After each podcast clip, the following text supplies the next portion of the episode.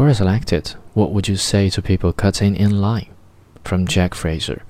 I'm British. You don't say anything. Let me explain. Cutting in front of someone is one of the rudest, most impetuous thing you can do in public.